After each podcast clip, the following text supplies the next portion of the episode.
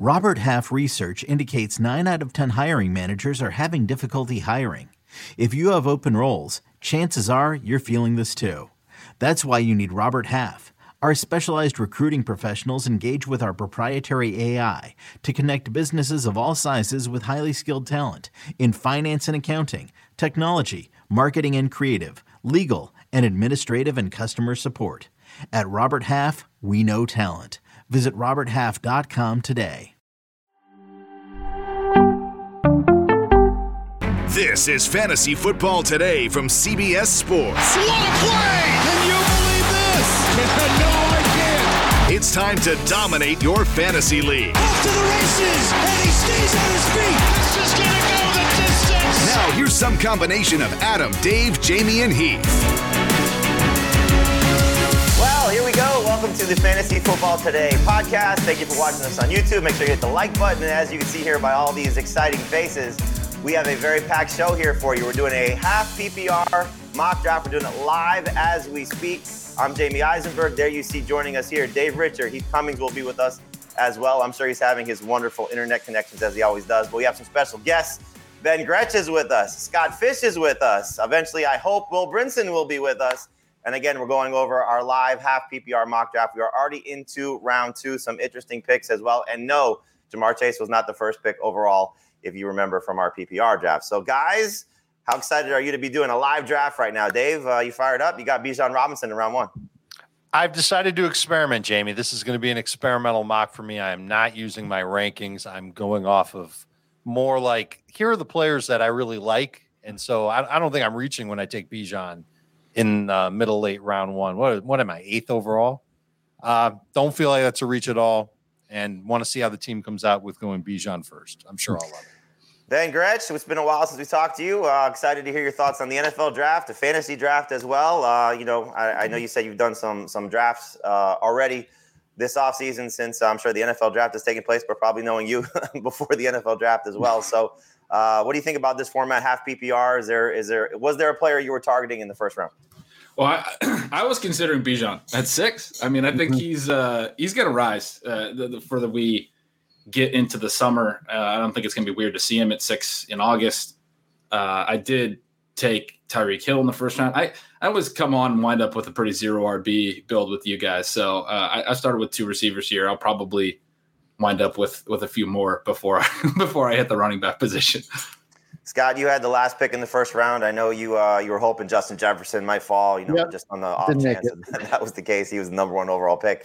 Uh, no surprise, Thomas Schaefer the a resident Vikings fan that we have here taking Jefferson number one. Uh, but you went receiver receiver with your first two picks, uh, yep. Stefon Diggs, CeeDee Lamb. Was that something you were planning? Uh, no, I'd hope Bijan would get there. I was in a draft last week where he went four. I would take Bijan top five, so I'm right with I'm with Ben on this one. That I would I would take him in that range, probably right after Jefferson, McCaffrey, Chase. Um, but it, they were just the two best available on my on my board. I feel like uh, I, I considered Pollard a little bit, but um, that's the only running back I considered. Your uh, your draft selection caused me to go a different route than I was planning. I actually ended up running back, running back with uh, Jonathan Taylor at 11, and then Tony Pollard at uh, 14 there. So uh, we'll see how that goes for me in a three receiver league. So you know we typically do three receiver leagues. We have a flex. Uh, it's a one quarterback format that we're doing here. And uh, I know Thomas just popped up the first round on the YouTube site. I will read the first round for you, so catch you up on where we are right now. So usually we're a little bit behind. Actually, for rare occasion, we're actually a little bit ahead of the show.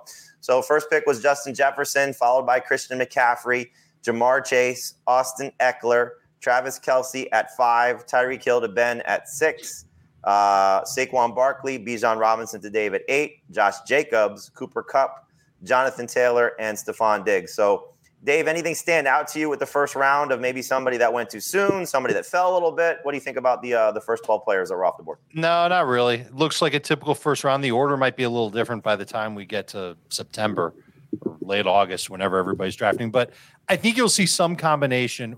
Each of us have a, a different player at the top of our PPR rankings, but those three players are going to be the first three off the board. I think we've entered the time where people are getting nervous about Cooper Kupp and he's sliding toward the back end of round one, that could end up being an absolute boon for people if he stays healthy, if Stafford is okay. Um, I had heard earlier, maybe it was late last week, I heard that Stafford wasn't healthy yet. That was a surprise to hear. Uh, I heard it on Sirius Radio. If that's the case, obviously you can't take Kupp even close to round one. So we'll see. But most of all, the makeup of round one, the players that went, no surprises in my opinion. Heath, thanks for uh, popping back in. Hopefully, the internet connection is strong, the best internet in South Florida. Yeah. Uh, you got your number one overall player in PPR at number three in Ja'Marr Chase. So I was telling Scott and, and Ben off the air how you have Ja'Marr Chase number one overall in PPR. Is it the same in half PPR as well? Yes, half PPR, um, non PPR, full PPR, all the PPRs. Uh, Chase, and again, I, I said this when we, we talked about it on the show when I did it the first time. Like, I think it's a coin flip between Chase and Jefferson. So I, I wouldn't blame anybody for taking Jefferson, but I've got Chase just a, just a, a, a touch ahead of Jefferson in all formats. Ben, what do you think about that? Should Chase go ahead of Justin Jefferson now that Jefferson has a little bit of competition for targets, potentially with Jordan Addison being their first round pick in the NFL draft? I think it's tight. I don't think it's uh, a, a, a clear either way. I'd probably lean Jefferson. I mean, the, the the potential for just a monster receiving line is, I think, probably larger there. We saw we saw an incredible season last year. I think, yeah, Addison adds some target competition. So does Hockenson coming in midseason and what he did down the stretch, obviously. But I still think Chase with Higgins is sort of dealing with you know a, a better secondary weapon to potentially limit his ability to like get to that astronomical you know target you know share range. So probably would still lean Jefferson, but I mean they're just pretty clearly the two most elite at the position. They're so so good. They're all their metrics, all their per route numbers, anything you could look at is just incredible so far in their career. So you can't really go wrong betting on talent like like those two. Scott, you feel the same way, or is just Justin Jefferson the clear cut number one for you? Uh, I have Jefferson one, uh, but I feel I feel a lot closer to Ben than I do Heath. I, I do feel like it's close to a coin flip, but I do think Jefferson. Just I think the consistency's there a little bit more. I think that he's going to get even more volume with uh, Adam Thielen gone from those red zone targets that uh, he used to suck up in Minnesota.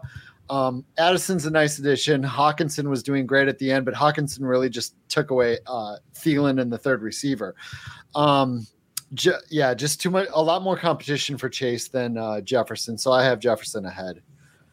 I hate this I, round, by the way. I wanted Gib, Gig, Gibbs and ETN to fall to me, and man, my draft is in shambles now.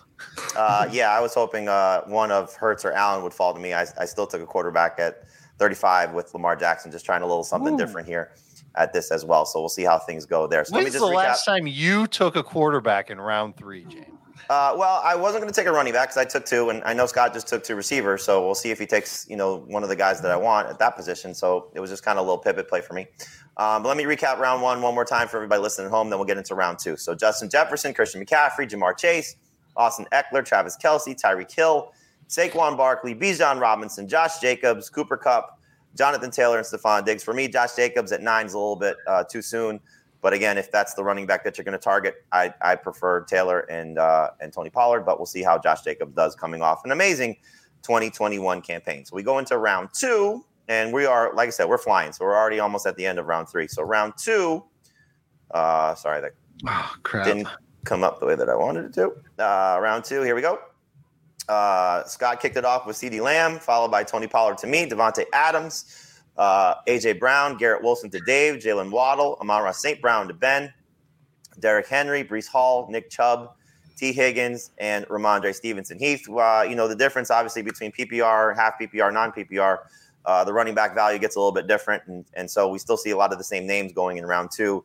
Do you lean more toward running back or more receiver in this format, knowing that, again, you're still getting some value for receptions? Yeah, I had a real hard time between Chubb and Higgins and even DeVonta Smith, who was able to get in round three, and I was happy that that happened. I just decided in a half PPR league, I wasn't quite as comfortable with the full um, zero RB strategy, and I had a feeling I actually thought I'd be taking Andrews in round three. I was surprised to see him go a couple picks before me.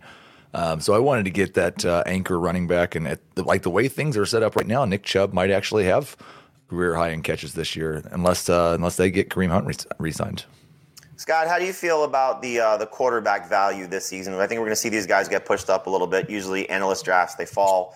Uh, we might yeah. see you know more guys going round one this year. You know, for the, our, our, draft they go in round three. And who's the number one quarterback for you? You know, we've had some debate. Should it be Mahomes still? Is Josh Allen going to bounce back after you know the injury elbow injury that he suffered last year, and then clearly Jalen Hurts what he did. So who's number one quarterback for you, and when should they go in a draft? Yeah, it's still Mahomes for me, but it's it's probably closer to round three, about where he went. Honestly, that that two three corner is a wonderful point for Mahomes. We've just seen uh we've just seen a lot of the playoff teams and especially championship teams in the last couple of years have those Hurts, Mahomes, Lamar Jackson, Josh Allen types. Um, in one quarterback, you can stream a little bit more uh, than than the super flexes, but uh, I'm I'm absolutely after watching what's happened with those trends in the last couple of years, going with a quarterback in the, that rounds three through five range. I have trouble doing it in round two though. Ben, what about you? Same question. When should quarterbacks be going off the board, and and who are you targeting first? I would probably target Allen first, but I think it's a really tight top tier. Um, the question of when this should be go, going off is like an, is I think an incredibly interesting one for this offseason. We have seen obviously a, a, different type of ceiling at the position with more quarterback rushing over the last couple of seasons, and it's it's created a lot more uh, differential between like the top quarterbacks and what they can get to uh, in terms of you know fantasy scoring with the rushing plus the receiving, and so um, I just had to make a pick there, but um, that, that uh, yeah, I mean that creates you know the, the potential that maybe we're back to a, a world where early quarterbacks can can thrive because there's it's tough to make a case for a lot of the late round quarterbacks to be able to compete with the point scoring potential of a Jalen Hurts or a Josh Allen, Lamar Jackson, the types of rushing lines those guys have shown. Plus, obviously, I mean Patrick Mahomes, the type of passing lines that he can he can put up. Um, it's just it, it's truly astronomical what you know those guys can do relative to what late round quarterbacks can do. At the same time, as they start to get pushed up into this third round range, like I, I find myself wanting to wait uh, more than ever because those principles of late round quarterback do still make sense. You can still sort of guarantee some some point production later, right, in, a way that you can at other positions.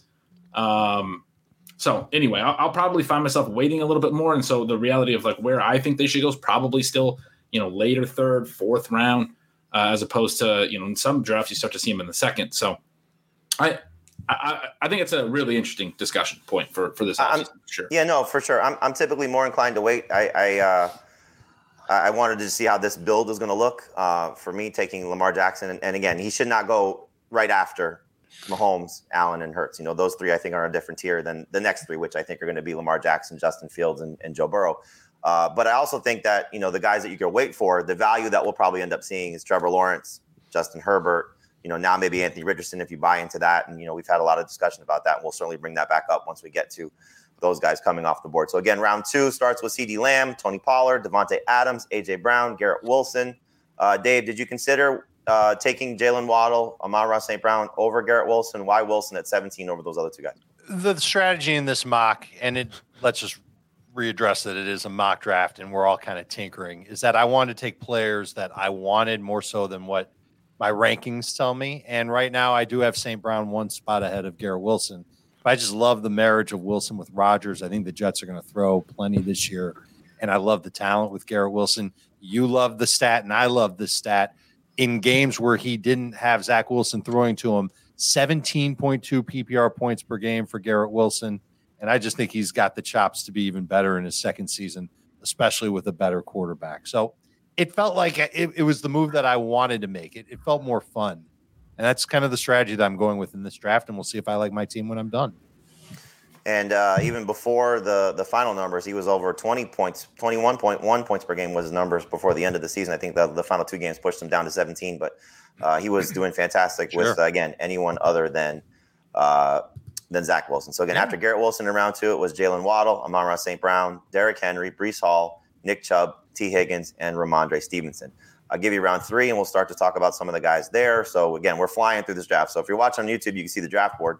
Uh, but here we go with round three. So the first pick was Mark Andrews. Then the quarterback run starts with Patrick Mahomes, DeVonta Smith, Chris Olave, Travis Etienne. Ben takes Jahmyr Gibbs. We'll come back to that. Najee Harris, Calvin Ridley to Dave, Jalen Hurts, Josh Allen, Lamar Jackson to me, and then TJ Hockenson, another interesting pick there to Scott. So uh, ben Jahmyr Gibbs, uh, obviously somebody that's going to be very polarizing to some degree. You know, the second running back taken in the NFL draft, uh, being paired with David Montgomery now in Detroit. What do you think about Gibbs, and, and how do you think this uh, this backfield is going to look for the Lions? Yeah, it's an interesting one for sure. It's, it's interesting to see them obviously use the 12th overall pick and that type of draft capital after the, the contract to Montgomery. And, and at that point, obviously, still having DeAndre Swift on the roster, who they have since obviously traded. I, you have to love the fit. I think Gibbs. If you look at his numbers, you know, particularly look at like some of the per route run stuff, yards per route run, his ability as a receiver in college at both colleges that he played at was incredible. I mean, truly astronomical stuff. And then he comes to a team that DeAndre Swift had massive receiving target shares out of this backfield the last couple of years. Um, they will throw to the backs. Jared Goff, not obviously a mobile quarterback. You you get the mobile guys that aren't going to necessarily check down as much because they're going to look to scramble. Goff's sort of the exact opposite of that. I think it's just a perfect fit for his skill set. I, I, the split is a little concerning, half PPR, a little concerning, yes, but I mean, Gibbs is a, an electric talent with the ball in his hands. I think he's going to immediately have a really important role in their offense. Kind of tough for me with Amon-Ra St. Brown in the second round as well, because you kind of want both these guys to catch a lot of balls, basically, especially in half PPR. You're hoping for, you know, eight catch games or something so you can get those bonus points. But um, I, I mean, I think the Lions are a fun offense to be on too. They're playing indoors. They're favored to win the NFC North right now. I mean, they're, they're a team that's on the up and up and we'll see if Ben Johnson keeps it going. I think it's a it's it, it it's a it's a fun pick, you know, and, and hopefully he does take control of that backfield ahead of David Montgomery. The touchdown's probably going to be what sways it for you know those two guys because as we saw with what Jamaal Williams did last year, so very uh, very interesting to see how they will work together. Uh, so Scott, I know you're on the clock right now, so I don't yep. want to put you on the spot, so I'll let you make your pick, but I do want to get back to the selection of uh, TJ Hockenson there at the end of the third round. So Heath, I'll come to you just in terms of the tight end value. You know, we, we know the first two guys when they're going to come off the board of of Kelce and round one. He went the fifth pick here. Mark Andrews the first pick or the second pick of uh, round three, first pick of round three. When should the next guy come off the board? For me, it's probably round five. I've actually got Hockenson and Kittle and Pitts and Goedert all pretty close to each other in that round four, round five range. I I think there's a pretty big, a, big, a bigger difference between Andrews and Hockenson than Hockenson in that next tier of tight ends. And I just don't know. Like we saw Hockenson, it was like two monster games with Minnesota. The rest of the time, it looked a lot like TJ Hockenson, which is a good starting tight end, but I don't know that he's going to be a difference maker.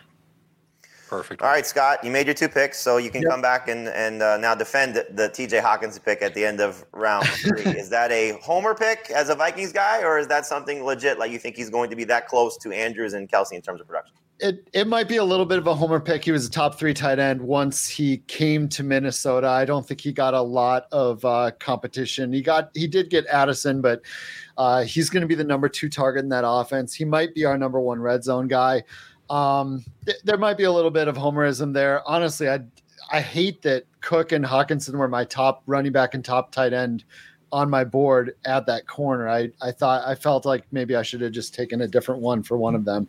Um, but no, Hockenson I have as my tight end uh, three and two were gone didn't know when the other would come didn't like the didn't like my running back options too much at that point to take two of them and felt i could get guys like pacheco pierce guys that haven't been taken yet that uh, do you mention players not taking yet sometimes during these? I don't know on live. No, it's fine because it it, it, yeah. it, depends. Our YouTube audience yeah. can see the like, uh, the board, so like like Rachaad White and James Cook and guys like that who might have legit starter roles in offenses. I felt like I could get one or two of those later um, to back up Cook, assuming the shoulder surgery is fine and he does not get traded post June one.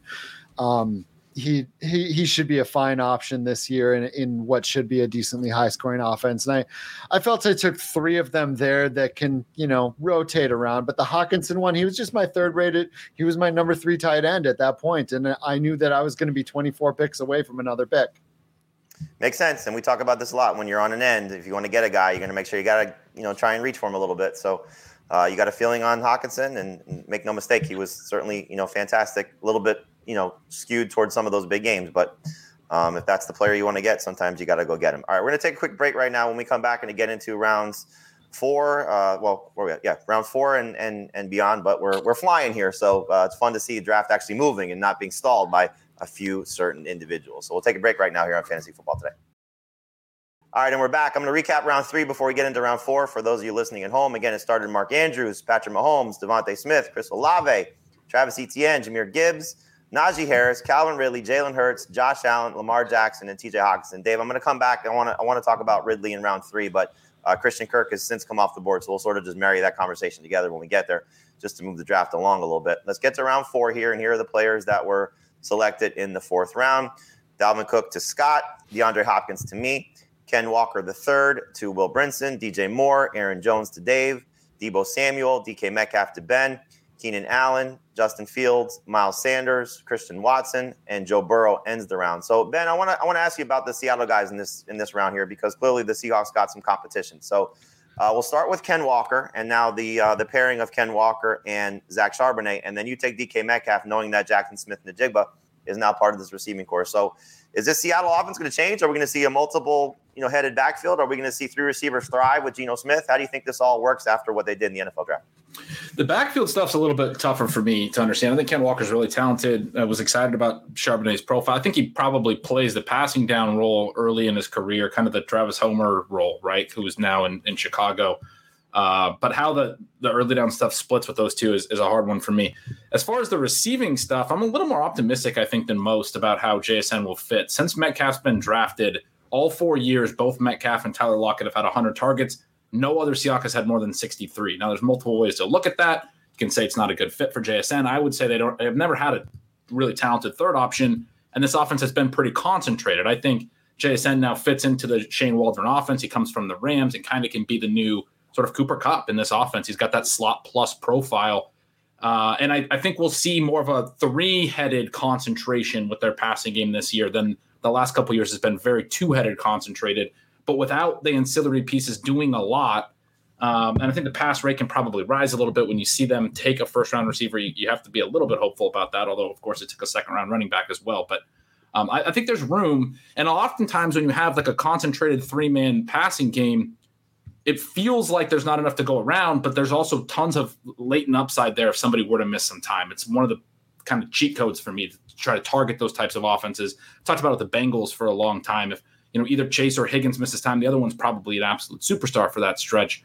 Uh, it was a common you know common thread with the Cowboys when Amari was still there and that Gallup and Lamb. It's like all three of those guys get pushed down in projections, but if anyone were to miss time, it, it just vaults the other two to a really you know uh, high ceiling. And I think that's where JSN's going to be at. If either Lockett or Metcalf misses time, he's going to be as part of that two headed monster that, that we've seen in the passing game the last several years. And Lockett did get a little bit banged up last year. So we'll see, you know, as he's getting into his early 30s, maybe that's something that, you know, comes to fruition. Dave, just uh, since they both went in this round, this feels like an Adam question, but if you were wanted to get a piece of the Seattle offense, would you skew toward the backfield or would you skew toward the receiving core, knowing that this is a three receiver league? So would you rather have a piece of Metcalf, which would be in this range, obviously Lockett or or Smith-Njigba, or take the chance on Ken Walker at this spot? I'm taking the chance on Walker, and it's it's because I think you know, Ben mentioned the target volume and how much the third receiver has gotten in Seattle um, since DK has gotten there. I think that number goes up. I think you've got to project JSN to have more than 63 targets, and it makes me nervous to say, all right, well, it's still going to be the same type of targets for Lockett and DK Metcalf. I think he's there to take pressure off the offense as far as short area passing goes. I think he's going to work the middle of the field. I think he's got a chance to have a bunch of nice catch and run plays. Just worried about the absolute volume for JSN in that offense. Whereas Walker, I think, is still going to be the primary rushing downs guy. I did find an area that is concerning that will make people not want to take Walker and that is inside the five yard line. He was two of 10 last year. His vision was terrible. His blocking wasn't good either, but Charbonnet was pretty good in short yardage at UCLA. And I wonder if he gets an opportunity sooner than later to take some of that off of Walker, which would then make Walker what's the term that you call him, Ben? You invented it, you made it popular. What's it called? Uh, was it a dead zone back that you're talking about? No, no, I'm thinking about the trap back. Oh, the trap back, correct. Yes, yeah. Where yeah. they're not working inside the 20s and they're not catching passes. Yes. And if that's Kenneth Walker, then this is not the time to get him. But I don't think that's necessarily in the cards just yet. It's just something that makes me a little bit nervous about him. This is the right time to take him. I would rather have him than DK. Heath, you take Miles Sanders at 46 overall, and I know you're probably a little bit higher on him than, than falling to the spot in round four. So uh, for anybody that's listening for the first time, give us your thoughts on what Sanders is going to do as the new running back there in Carolina.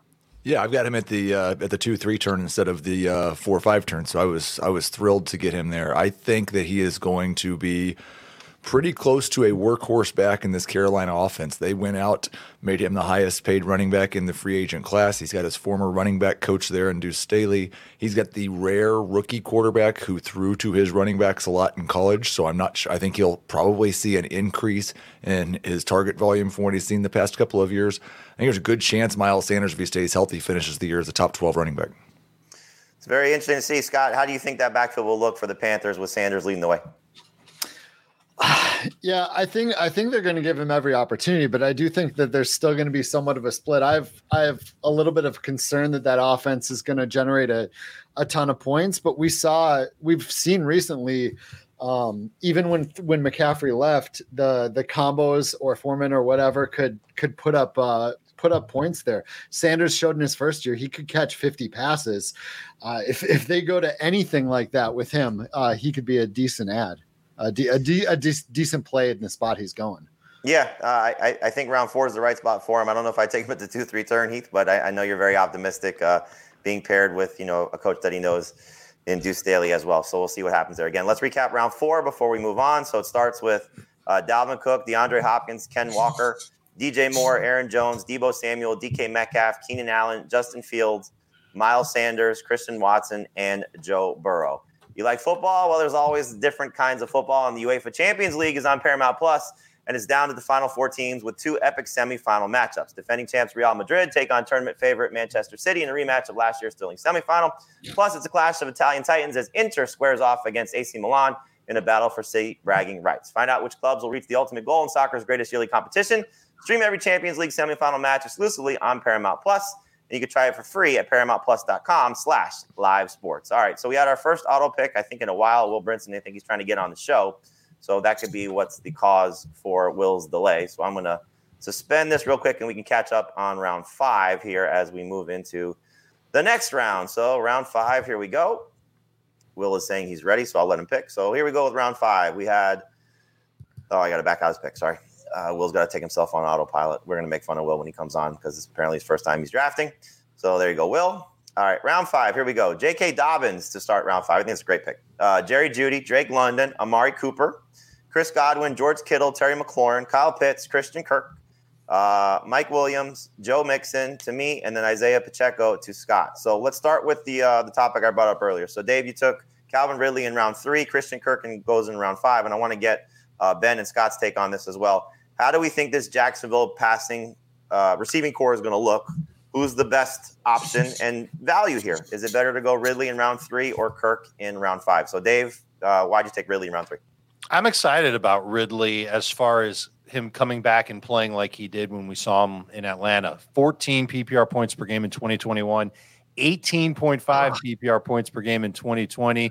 And Scott Fish is upset with another pick that just went in the draft. And I love it when he's on our mock draft because he always gets really angry about mock picks. I love I it. I had Bra- Marquise Brown, Jahan Dotson, and the guy I'm about to pick in my queue, and you just took two of them in a row. Well, if, it, well- if, it, if it makes you feel any better, Scott, I don't care about these mock drafts. So like, I care too much. There, there's Will Brinson. For those of you listening, he just uh, he just joined us, and obviously, when I, I Will and I were texting this morning, and I, I said 11 o'clock. I don't know, maybe four or five times. Uh, he thought it was 12 o'clock. So you said you said we're doing the mock draft and then the show, which I assumed meant we're doing the draft followed by the show. Well, I also sent you multiple emails and said, "Here's Well, the- I, now if you want to dive into the issues that I have with the Paramount migration and my email not coming through, that's a whole different ball of wax, buddy. I don't want you to get fired. So why don't you keep those? yourself? it's fine. Uh, so so Will actually we'll, we'll get back to uh, the Ridley. Will actually since Scott brought it up, Will made the decision for me because I, I took DeAndre Hopkins and as of right now he's on the Cardinals. My next rate, highest ranked receiver was Marquise Brown. I'm like, do I really want to tie myself to Colt McCoy throwing to DeAndre Hopkins and and Marquise Brown? And the answer was no. So I was going to just pivot to my next rank guy, which was Dotson. But Will made the decision easy for me. Uh, Scott, you ended up taking Treylon Burks. Let's get back to Jacksonville. So Dave, you like Ridley over Kirk. Uh, Oh crap! uh, Scott, you're still on the clock, so Yeah. I'll let you pick. So, so Ben, uh, which which uh, which Jacksonville receiver do you prefer? And again, we're probably going to see Ridley go ahead of uh, of Kirk, and so factor in cost when you're drafting these guys.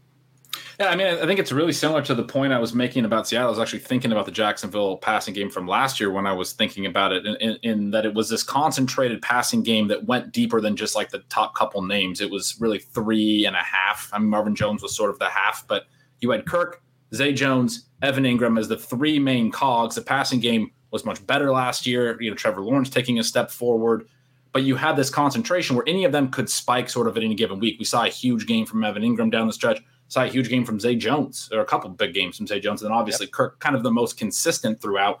I think you're going to see something similar there where all those guys are running, you know, 95% route rates. Not every team is is that extreme with their their main receivers, but Ridley, Kirk, Zay, Evan Engram, I think are all going to be out there on basically every passing game based on the way that they ran things last year in Jacksonville or every passing play.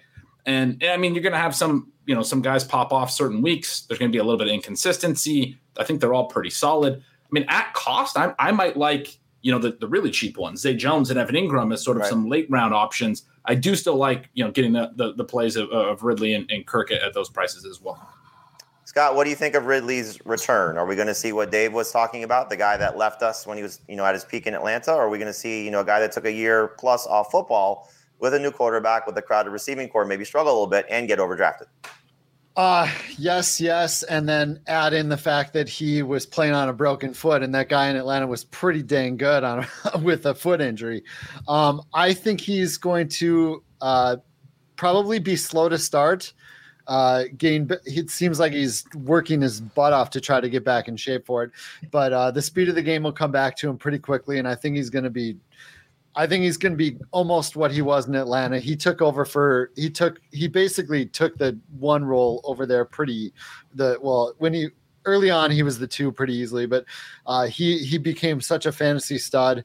Um, I think I think he's going to probably share with Kirk, but I think that offense is going to be good enough that he'll be pretty close to what he was. I made the the the comparison to what I hope would be what it looks like uh, to Tampa Bay, where I think Kirk plays more of the Godwin role, leads the team in targets and receptions. Ridley plays more of the Evans role, big plays down the field, leads them in yards, leads them in touchdowns. Both obviously great. Um, I think just Trevor Lawrence is going to have a huge step forward and, and, and be that next breakout quarterback that we saw some flashes of last year. Their schedule is very favorable. Division stinks. Uh, they're going to potentially lead the NFL, or be, not, not lead the NFL, but be among the league leaders in, in points scored. I just like the situation for the uh, the London Jaguars there and how that's all going to shake out. that, uh, that's, that's by the way, thing. quite the is going to be so potent that it, it's going to be able to support both Kirk and Ridley as you know top twenty four receivers. I, I also think too, like you've got those two divisional matchups where you now have these rookie quarterbacks in C.J. Stroud and Anthony Richardson, and I know that we don't think these offenses will necessarily be high flying per se, but if they're losing because the defenses aren't very good, they're going to let them throw. And you got you know, DeMeco Ryans' defense should be much better in Houston, but Gus Bradley, man, in Indianapolis, uh, quite the Dave uh, seventh round, quite the gamble on Jameson Williams there. We're in round eight, Will.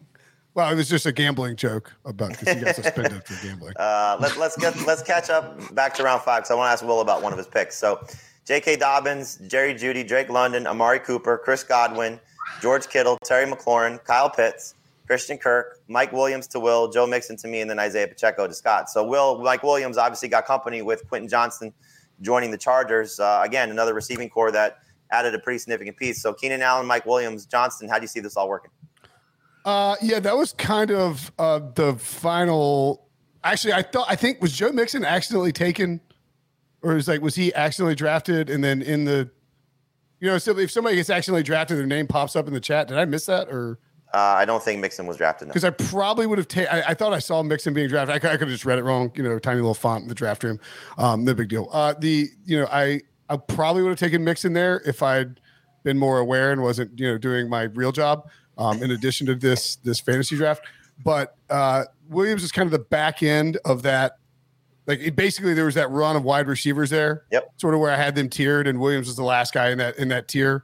Um, so I decided to go with him. Three wide receiver, you know, PPR. He's not, you know, he's not ideal for half point PPR, but I think you know the fact that it's not full point PPR certainly elevates him. Um, you know, this is a guy they gave they gave good money to. Although you look at his contract with Keenan Allen's contract, and it's not necessarily like they they could be redoing that wide receiver core in a year. I don't think they're going to be doing that, but that that explains the Johnson pick for sure. uh, you know, the need to to replenish what they what they've got there with with the Chargers and Herbert. Um, and you know, I didn't I just didn't love the idea of passing up Williams again, the back end of that tier for me to go after Pacheco, Pierce, or Montgomery, Mixon maybe a different story. Um, although, you know, we saw them certainly mix things up a little bit, no pun intended, actually, uh, in, in Cincinnati. Over the, as you know, as we talked about, we talked about this a lot with some of our drafts. That if if Mixon gets to August and he's still on the team and the lead guy, he's not falling to round five. You know, that's just not right. going to be the case. So, I, you know, again, it just was me taking the the best player available that could have very significant value. Uh, Scott, I want to ask you about this, and then I'm going to follow up with Heath on just the philosophy. So, Scott, you end up with the turn being Isaiah Pacheco and and Dameon Pierce, and Pierce probably fell a, a lot more than I think we, we were expecting to go. So, after starting receiver receiver mm-hmm. with uh, with CeeDee Lamb and Stefon Diggs, to end up with Dalvin Cook, Isaiah Pacheco, and and Dameon Pierce, and you even had the tight end mixed in there as well. You got to be pretty thrilled about that that running back group. Yeah, and I kind of mentioned it the last time we came to me talking about Hockenson that that that yep. was a little bit of my plan was to wait on those those types of guys. My last turn, I'm so mad about. I I I, I want to talk about. Well, we'll get to it, but uh, um, yes, I'm very happy to get three of those. I have a couple other later running backs that I'm I'm I can add to that, you know, backfield for myself. But man, that last turn. Keith, nah, you, I mean, do you, want do you want Hollywood Brown? I mean, I'll give it to you for like a, like a I don't know, Heath, CeeDee Lamb when, straight up. Heath, when you see that uh, that that philosophy um, play out the way that it did, that that's got to be a pretty good basis for picking at the end and getting just great running back value like that. I, I think I thought the Pierce pick um, when I took Miles Sanders in round four, uh, Pierce was my next best player available. Like I thought Pierce fell at least a round further than he should have, and that yeah. really kind of saved the strategy. But yeah. but looking look looking at it now, like if the choice is you can have Aaron Jones and Dallas Goedert, who you would have taken there, or you can have Dameon Pierce and T.J. Hockenson. I mean, I think that's that's kind of what it comes down to. Is is Pierce as close to Aaron Jones as Goedert is to Hockenson? I'd probably say Goddard and Hockenson are closer, but um, but if Pierce is what he was last year, then this worked out perfectly. I, I could have also taken guys like Rachaad White in uh, in that spot as well. There yeah. there were a lot of options right in that spot, even if I didn't get Pierce. I was really debating between Williams and Pierce there too, and it, it was sort of I was trying to like on the fly figure out what Scott and Jamey might do, but with three wide receivers and you know three wide receiver slots plus a flex, and only two, I think, what two round or it, it, it, was hard to figure out if you guys were definitely going to go running back there, and and I gambled and lost on Pierce.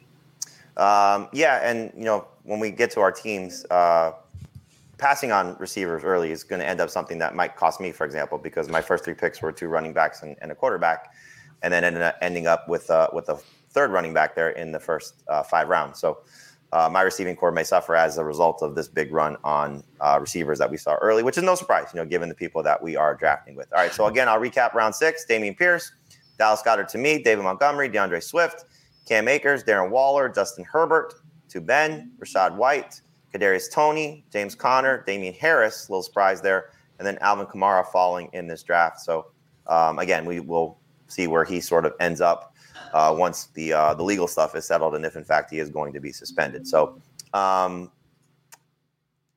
Ben, I'll ask you about this. Uh, Kadarius Toney, how do we see this uh, this Chiefs receiving core shaping up this year and the talk that he could be the number one guy?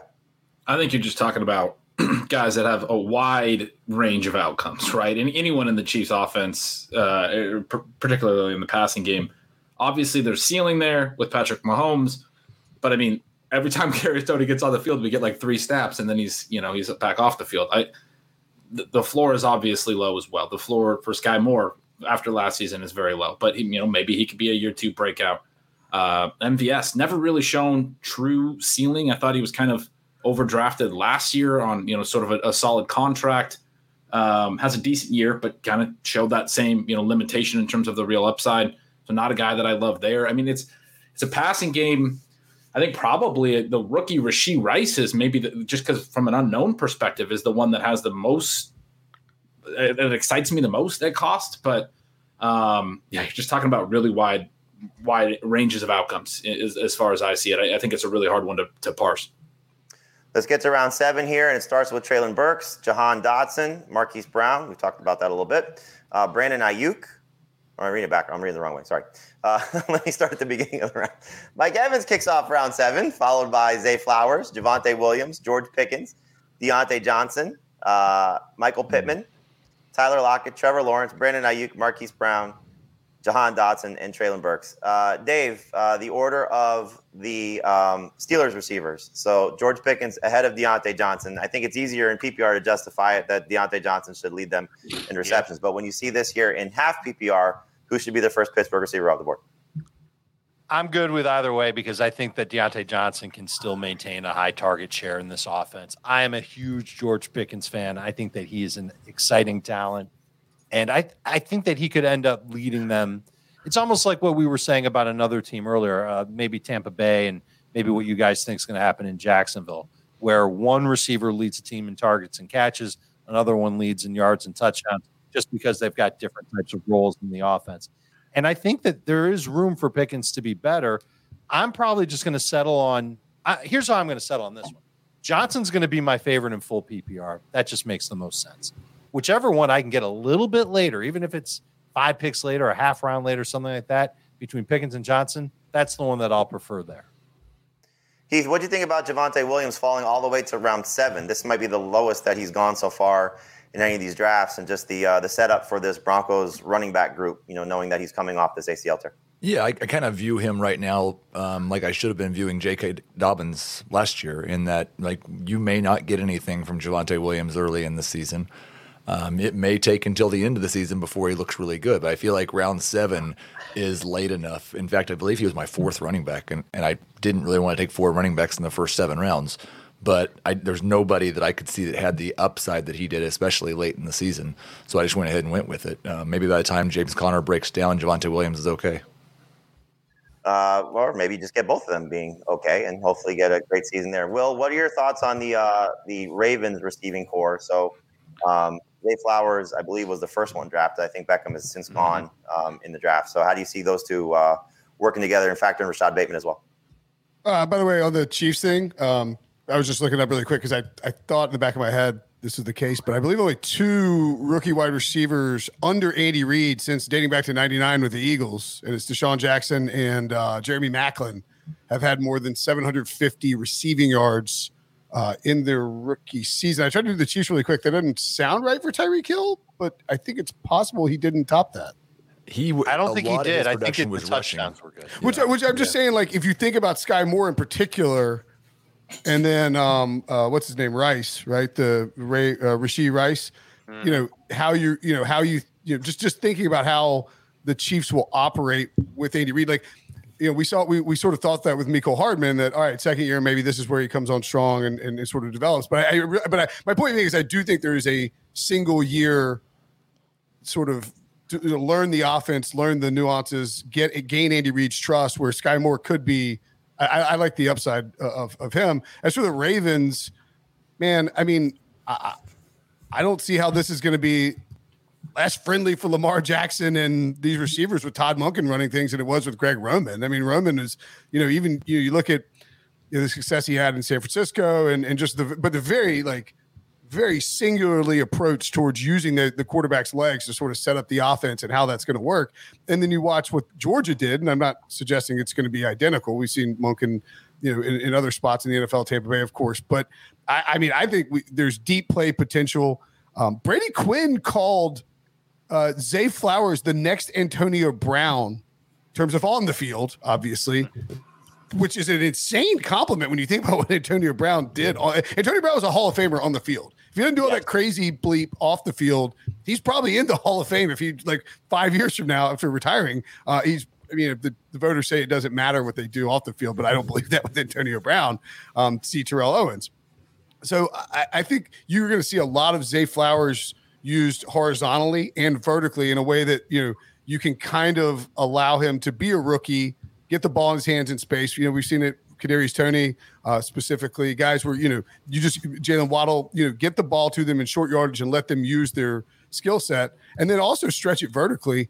Yeah, I don't know that I trust Odell Beckham to come in and just be, you know, like whatever whatever we're supposed to believe he's going to be based on the coverage of Odell Beckham the last 18 months. Because, like, you know, clearly he's overhyped uh, in terms of how he's been handled in the media. Um, we've seen some stuff on like you know Instagram or whatever where he's he's looked explosive and you know he was very good for the Rams the last time we saw him. Uh, for me, it's kind of like Zay Flowers. I think provides maybe the most upside, but you know Bateman. I mean, like in this offense, could be a much much better player. I, I just think Monken's going to unlock a lot more in the passing game than than people sort of expect from the Ravens wide receivers. Obviously, Andrews is a stud. Mm-hmm. Yeah, it's going to be fun. It's going to make uh, Lamar Jackson, if he continues to run at the same level, a very, very uh, uh, highly productive fantasy option. That's for sure. All right. Would so you again, Would you have rather had? Uh, I, I drafted Josh Allen. I think one pick before you took Lamar, and Hurts went right before that. Is is that? Do you have them ordered differently, Jamey? I have it ordered the way that it went. Mahomes, okay. you you took. Uh, I think it went Hurts, Hurts, Allen, it, Lamar, and back to back to back. Mahomes, Allen, Hurts. Like I said, you, you weren't on this. I said I, I normally would not have taken Lamar Jackson so close to those three. I think there is a tier drop after those guys, but uh, just doing something different. Plus, I was trying to host and manage this and looking for you, so I just took the first player I saw. I, um, I, mean, I was busy uh, drafting Josh Allen. Yes, um, uh, Scott. I want to come back to you because while we wrap up round seven, yeah, um, this was the spot where you sort of had the your your queue emptied. Uh, so it went Marquise Brown, Jahan Dotson. You took Treylon Burks. So talk about how that worked out for you in, in getting Burks at that spot. Yeah, Burks is the one I I, I did want. I, I wanted Marquise Brown, Jahan Dotson, or Treylon Burks. Burks has just almost no competition for targets down there in Tennessee. So I wanted him there. Uh, what I really want to talk about is the second pick where I took Gabe Davis. Uh, I have Addison ranked higher than him, but uh, I took Gabe Davis just I didn't want another Viking on my team, but I'm really, really pissed that I let Anthony Richardson go there. Um, I have routinely taken Richardson in the eighth or ninth. Um, and my my theory on it in one quarterback leagues is if he hits, he can be you know, with Shane Steichen, with what what was done in in uh, Philadelphia, with uh, how that offense right, might run and how Steichen might use him, he could be. I have him ranked in my top twelve. He could be a top twelve quarterback with that rushing upside if they if they get the pass game, you know, working with him. If the accuracy, I've you know, it, it seems he's more uh, inexperienced than than truly just not not accurate. um, uh, I, I think he could be a top 12 quarterback. And with that rushing upside, I would take him in a one quarterback league in the eighth or ninth round because if he doesn't hit or he doesn't start right away, like there are the look at the quarterbacks still available right now. You got Rodgers, you got Cousins, you got Geno Smith, you got Kyler Murray, you got you got tons of options you can get late to stream. I'm good with Lazard. Sorry. Okay.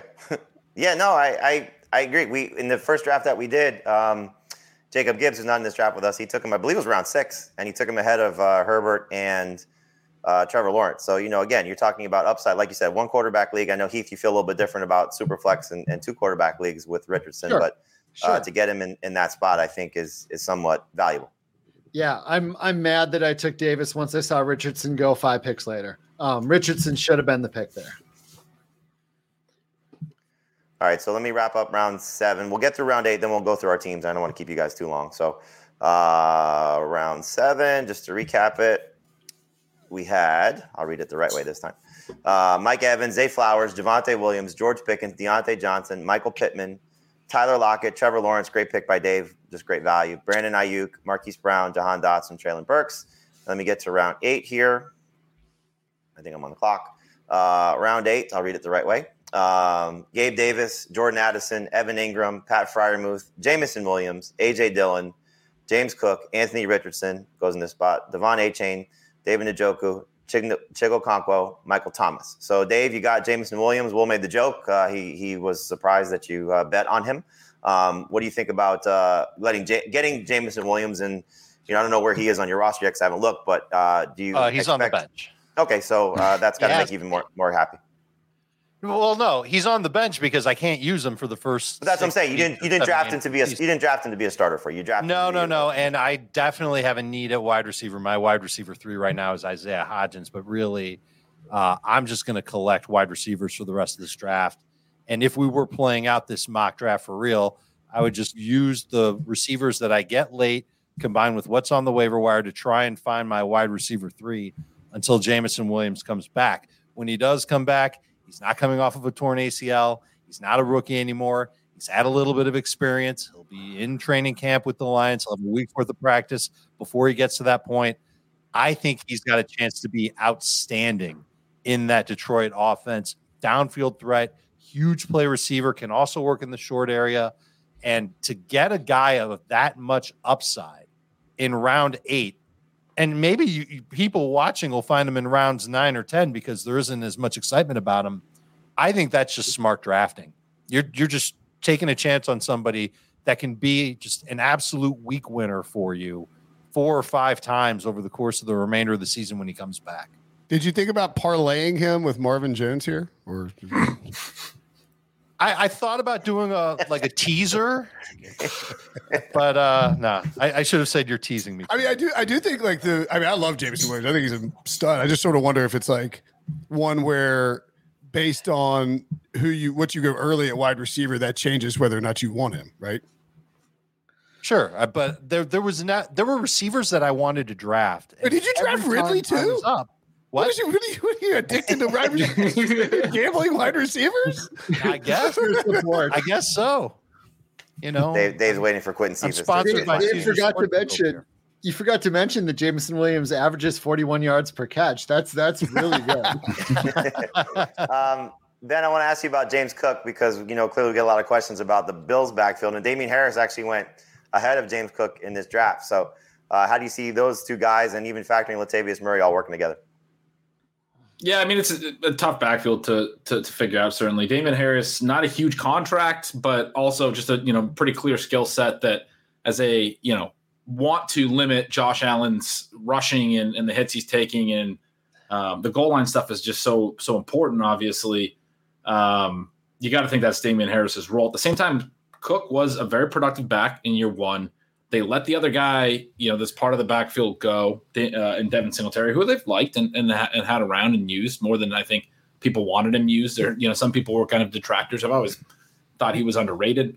Um, Singletary, that is, but Cook, you know, explosive last year, looks good, has some fumbling issues early, doesn't get a ton of playing time early, but looks good the rest of the way.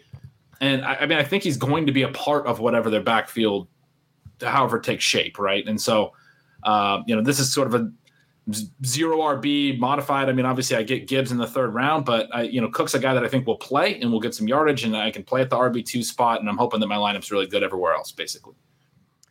Heath, you take David Njoku uh, in this spot here, and he goes one spot ahead of Chig Okonkwo. So I know you're typically a tight end early guy. Uh, this is not something we're used to seeing you doing. So, what do you think about Njoku now that there's a very crowded receiving core in Cleveland with the addition of Elijah Moore and Cedric Tillman. And then did you factor in maybe Okonkwo or some of the guys that went after him, Dalton Kincaid, uh, Greg Dulcich? You know, how do you viewing Njoku compared to those guys?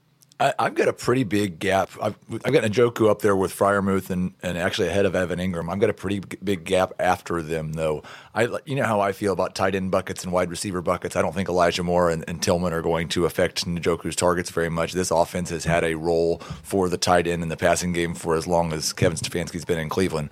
So I and I do think that the, the bucket for everyone gets bigger because they've really signaled they're going to go more pass heavy with Deshaun Watson having a full off season and being their quarterback. So I, I expect Njoku's targets to either be the same or better than they were last year, and he will be a top eight tight end. Love, love, love Okonkwo, but he, there's a gap for me between those guys. I probably wouldn't take him for another round or two.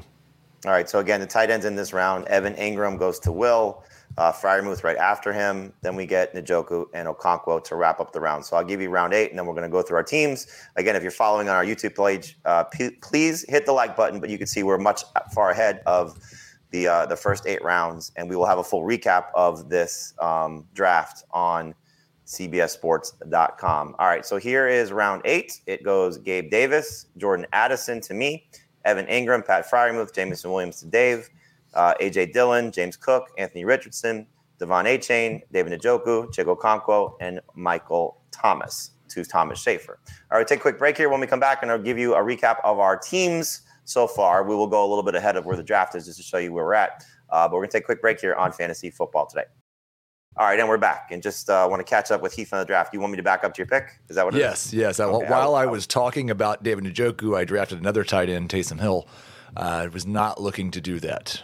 Okay, so uh, as you see, we are we are we are more concerned about our jobs than we are about the mock draft. So we will allow Heath to uh, re- back it back up his uh, his pick and make his selection, and he takes Kirk Cousins, who might maybe be a better quarterback than Taysom Hill. All right, so Heath, since you've already picked and you are the first one in the uh, in the draft in terms of where you selected, you had the third pick. So let's pull up your team here and see what uh, what you did. I'll let you read your team yourself. So start with quarterback and go down. Then we could uh, we can well we'll grade everybody's teams here. Okay. Yeah, I've got the uh, the quarterback combo of Tua and Kirk Cousins. If Tua plays 17 games this year, I think he might be a top five or six quarterback. I've I've said it before. I've got him ranked ahead of Trevor Lawrence.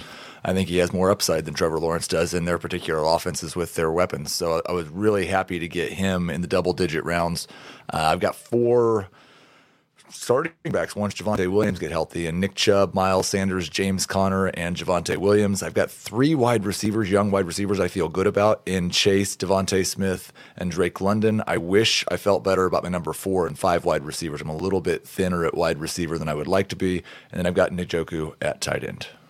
All right, so uh, let's see who wants to grade this one. I'll give it to Scott. Scott, grade Heath's team there, knowing that he's got your favorite quarterback of all time, Kirk Cousins.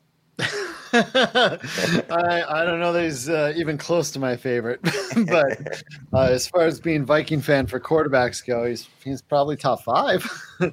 um, yeah, this isn't a build I I probably would have done. Uh, he's got a lot of guys on there that I think uh, have a lot of potential that I I generally don't find myself uh, drafting. I don't find myself drafting a lot of the DeVonta Smiths or the Nick Chubbs and stuff. uh, Ezekiel Elliott's, Juju Smith Schuster's, Javonte Williams. We're not sure how, you know, how early he's going to play, but his starting core is is good. And between those two quarterbacks, he's gonna he's gonna be set there for the entire season.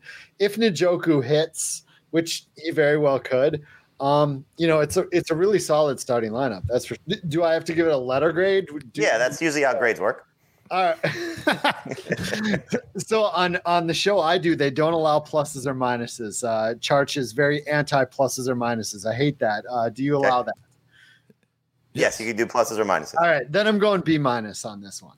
Um, B it's minus, okay. It's just not my traditional build, but it, there's a lot of a lot of potential with it, and, and a good, right. safe, solid. I will uh, just say, like lineup. Scott Fish being the nicest guy in the fantasy industry, if he says B minus, he thinks Right. it's an F. Have some Yeah, courage, Scott. you just you're the worst He draft asked you've seen. specifically to put the minus on the B because he wasn't going to see. C. We also he also could have just gone B, but was like, no, no, no, no. I need to, Yeah, I need I to throw this minus on there and That's, really that's an F ruin Scott's this day. book. Yeah. It, right, it's it's really just the depth at you. I don't like the I don't love the bench on it.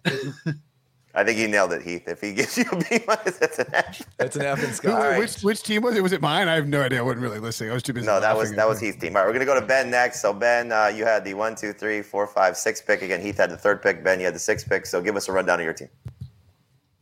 Yeah, I took uh, Tyreek Hill first. So I'm trying to pull it up because we uh, over on YouTube don't don't have it pulled up right now. But uh, Tyreek Hill first, uh, Amon-Ra St. Brown, Jahmyr Gibbs. We talked a little bit about that earlier. Um, yeah, I mean, I like. I, I actually usually go a little bit heavier at receiver than this, but Tyreek Hill, Amon-Ra, DK Metcalf in the fourth, Pittman in the seventh, and Jaxon Smith-Njigba, who I think just is going too late here in the Yep. ninth. Um, don't really necessarily love pairing him and Metcalf together. I was kind of talking about how some of their upside might be if one of the other, you know, misses some time or somebody in the in the Seattle passing game misses some time. But um, also don't mind taking them both together. It's I mean, almost like a wide receiver handcuff in some way. But um, got the got got I, I think decent enough receiver depth, even though I don't love it. Um, Gibbs is the the running back one. James Cook, Zach Charbonnet, Antonio Gibson, and Kendre Miller Raheem Mostert. Just a bunch of dudes that I think should have roles um, and, and can make sense as the RB two week to week, not necessarily um, you know every week starters. Gibson's a guy that I really like at this point. I just think with you know uh, Bieniemy there with his athletic profile just being better than Brian Robinson's really, and Robinson not having a great rookie year, that there might be some some chance that Gibson can get back in favor and kind of be the main back there.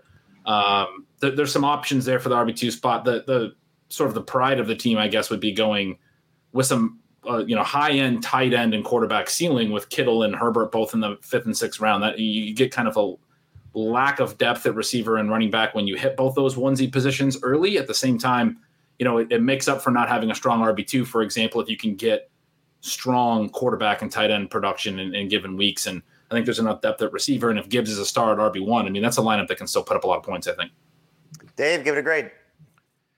I'm really worried about those running backs, and and I have come around on Gibbs. I would have liked him to be a little bit stronger at running back, and and maybe not so reliant on the young guys. But I understand how Ben thinks, and I think he's going to be just fine a quarterback. I know people are nervous about Justin Herbert. I think he'll be good. I'm giving him a B plus, and I would assume that over the course of the year, Ben won't have to do much with his wide receivers. He'll cultivate the waiver wire and find himself a running back or two that he can use with Gibbs. Hopefully, Gibbs stays healthy and he can contend for a playoff spot. All right, Dave, you're Um, up. Okay. Did I All get ta- did somebody did somebody get taken for me? Our delightful Who, who whatever took Taysom what- Hill now? whatever Murray is threw me out of the draft room. I don't know what is Uh, Murray. you got Hunter Renfrow. You all right with that? That's fine. All right. Take Dave, me. you're up now. You had the uh, ninth Did pick, Dave give a grade? I think I was at eight. Two, four, six, You're eight, yes, eight. eight. I'm eight, and I took Bijan. And I've got Bijan ranked behind Jonathan Taylor. And I'll tell you what, after studying Bijan a little bit more and seeing how the draft unfolded, I think I'm going to move Bijan ahead of Jonathan Taylor. And I think it also makes sense with Richardson in, in Indianapolis. You've really got to bank on Taylor maximizing his efficiency and scoring a ton of touchdowns to outperform Bijan Robinson. Of course, you've got to assume that Bijan goes on and has an efficient year himself, but I like his chances to do so. He's one of my favorite talents at running back that we've seen in the last five years. Went with wide receiver after that, Garrett Wilson, Calvin Ridley. And those are going to be my two studs at wide receiver. I really punted on the position otherwise, particularly given this is a three receiver league and half PPR. It's something that I do regret and wish that I had done a better job with. Aaron Jones, I couldn't resist in round four. Kyle Pitts is probably where I could have taken a wide receiver, but I like the value on Pitts. And Pitts was schemed open a ton last year, and Marcus Mariota just could not find him. I think Ridder will be a little bit more accurate than Marcus Mariota was, and I think it'll pay off. I think Pitts has a chance to be the top target getter, yards getter, and touchdown getter in Atlanta. Makes for a weird combo with Bijan, but I'll just deal with it. Cam Akers was unpassable in round six. We know how he finished last year. Jamey, you mentioned the value on Trevor Lawrence. I talked about Jameson Williams as a high upside sleeper in round eight. Couldn't pass on two more running backs after that. Khalil Herbert, I think, is going to be the starter in Chicago. I think Alexander Mattison might end up being the starter in Minnesota. So I'm kind of betting on the come with that. Last four picks, all wide receivers. One of these guys will be my wide receiver three for the first six weeks of the season. Hodgins, Mechie, Zay Jones, and DJ Chark in Carolina. Will, give it a grade. I'm giving Dave a grade. Yes.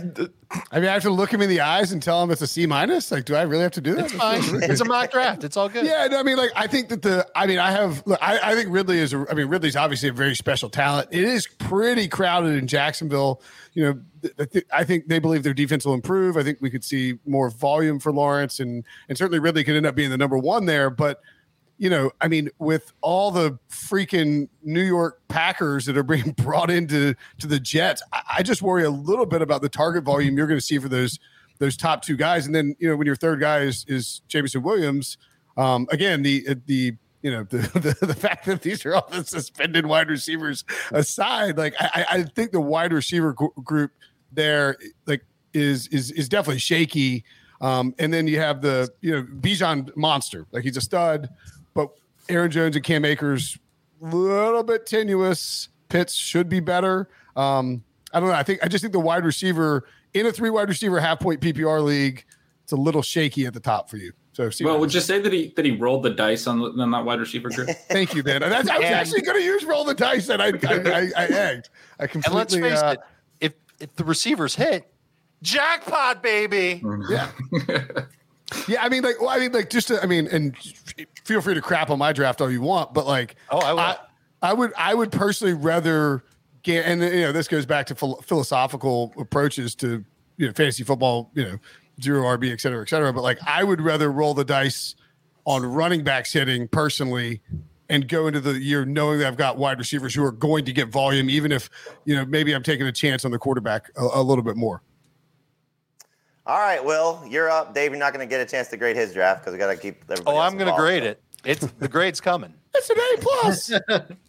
Will, give us a rundown of your team. Yeah, I mean, Yeah, I actually uh, would I actually yeah. would have gone Bijan. I wanted Bijan there instead, but I was happy to get Cooper Kupp. I think that's a pretty steep discount for a guy who was the best player in fantasy two years ago and is going to get a bit of a Sean McVay's got to prove that last year wasn't you know wasn't abnormality. You know how are they not going to improve what they have on the offensive line or at least adjust the schematic approach? I think Matthew Stafford was hurt the entire season. We all know my affinity for him. Um, Davante Adams again discount like. Why is he going? Why is he so much cheaper? Is it because it was boom bust last year? Is because he quote unquote downgraded at quarterback? I don't see that. I think I got two potential wide, like overall wide receiver one, to, like guys in, in these first two rounds. And I'm sort of, it's the old, you know, there's something shinier and newer in front of people that they don't want to invest in, in these guys. Um, Allen, you, you have still the, the red zone upside with the rushing. I don't like to go quarterback that early, but I think I've sort of come around to the idea of using an earlier pick on a, on a rushing quarterback. And then Ken Walker, really this this zone in this in in four to four to seven is kind of tough if you go wide receiver, wide receiver, quarterback because you are just gambling on some situational stuff uh, at at the running back position. Mike Williams, Marquise Brown uh, had him a little bit, you know, in in sort of tiered up. It wasn't who I really wanted to go with, and then maybe reach a little bit of Evan Engram. I think Rashaad Penny here is.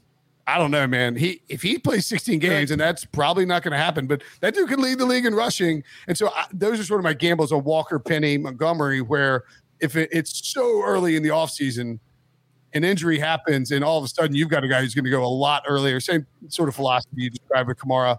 And then probably should have taken some more, you know, thrown some more darts in the back end at, at running back, but felt like I liked some of these wide receivers, particularly from uh, Lazard with with uh, Rodgers upside, Boyd, you know, really undervalued, and and you know.